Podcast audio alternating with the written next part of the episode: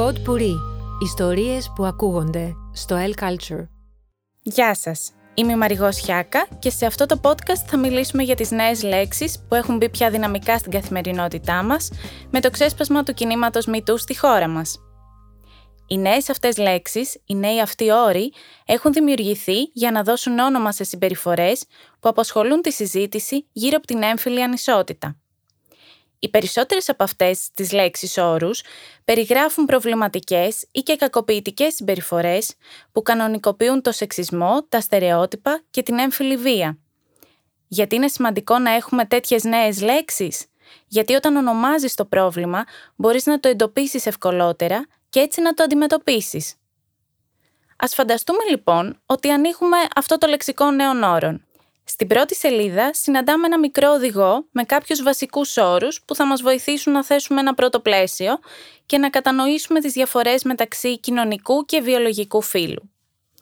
Το κοινωνικό φύλο, gender, είναι ο όρος που αναφέρεται στις κοινωνικές διαφορές ανάμεσα σε άνδρες και γυναίκες και συμπεριλαμβάνει όλες τις κοινωνικές συμπεριφορές και τα χαρακτηριστικά που η εκάστοτε κοινωνία αποδίδει ως τυπικά στη γυναίκα και τον άνδρα.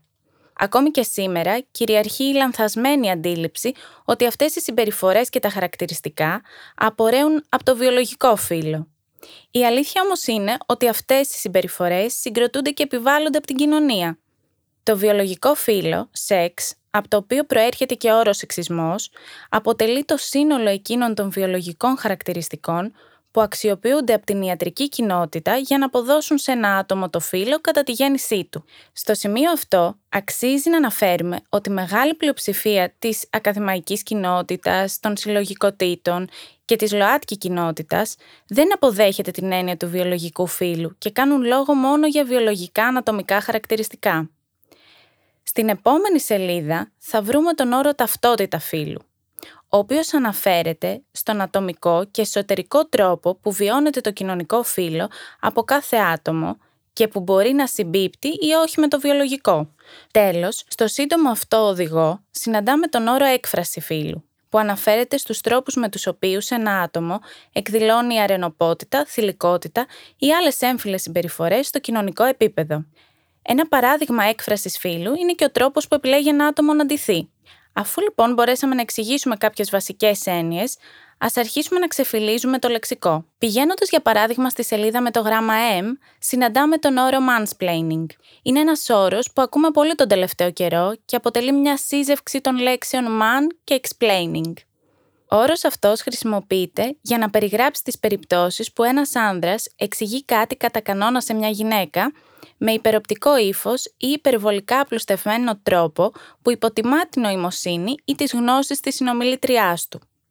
Πολλές φορές μάλιστα αυτός που εξηγεί γνωρίζει λιγότερα για το θέμα από τη συνομιλήτριά του.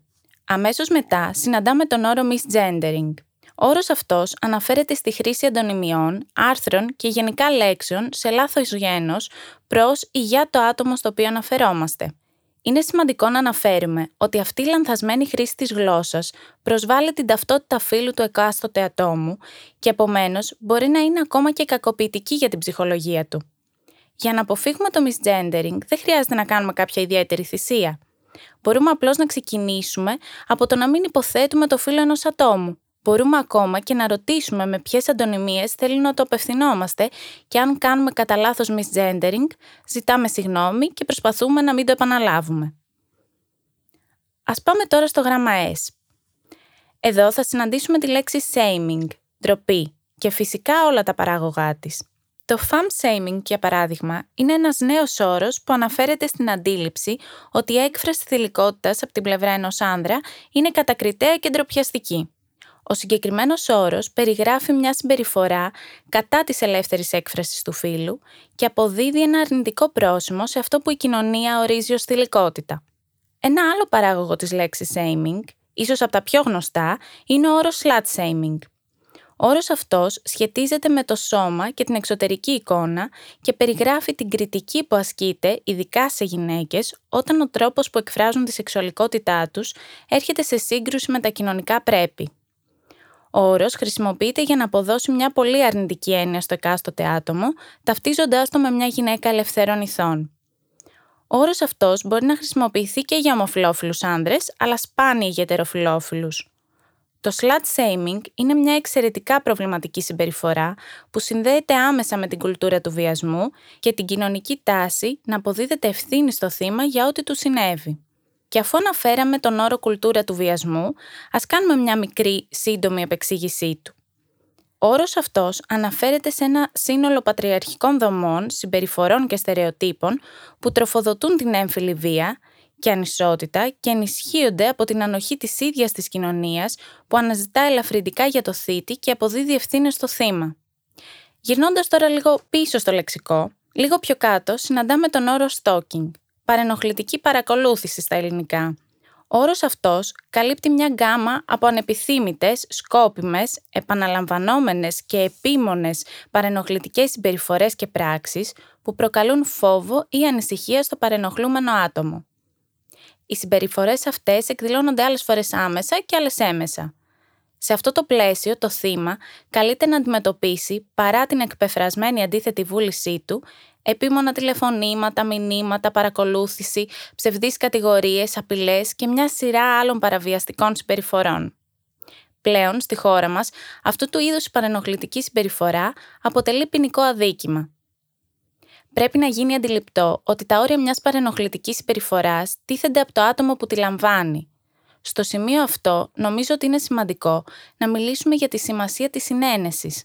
Ο όρος συνένεση εκφράζει την αποδοχή ή συγκατάθεση σε κάποια πράξη και δηλώνει ότι το άτομο κατανοεί πλήρως τις συνέπειες της συνένεσής του και συμφωνεί ελεύθερα, χωρίς καμιά πίεση ή εξαναγκασμό. Η έλλειψη συνένεσης θέτει αυτόματα και τα όρια και καθορίζει μια πράξη αν είναι παρενοχλητική ή ανεπιθύμητη. Η Σύμβαση της Κωνσταντινούπολης, την οποία έχει υπογράψει και η χώρα μας, είναι το πρώτο διεθνές νομικά δεσμευτικό κείμενο που θέτει κριτήρια για την πρόληψη της έμφυλης βίας. Σύμφωνα με έρευνες της Ευρωπαϊκής Ένωσης, μια στις τρεις γυναίκες έχει υποστεί σωματική βία, σεξουαλική βία ή και τις δύο μορφές βίας.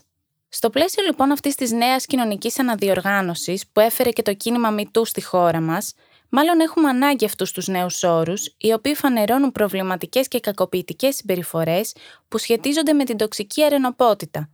Την τάση δηλαδή να ακολουθούμε αρνητικά μοτίβα συμπεριφορών που βασίζονται στην κυριαρχία, την υποτίμηση των γυναικών και την καταστολή οποιοδήποτε συναισθήματος συνδέεται με τη θηλυκότητα. Ας ξεφυλίσουμε λοιπόν όλοι, όλες και όλα αυτό το λεξικό με τους νέους όρους κλειδιά που μας ανοίγουν το δρόμο προς την έμφυλη ισότητα και μας βοηθούν να κάνουμε τη σκέψη μας πιο συμπεριληπτική.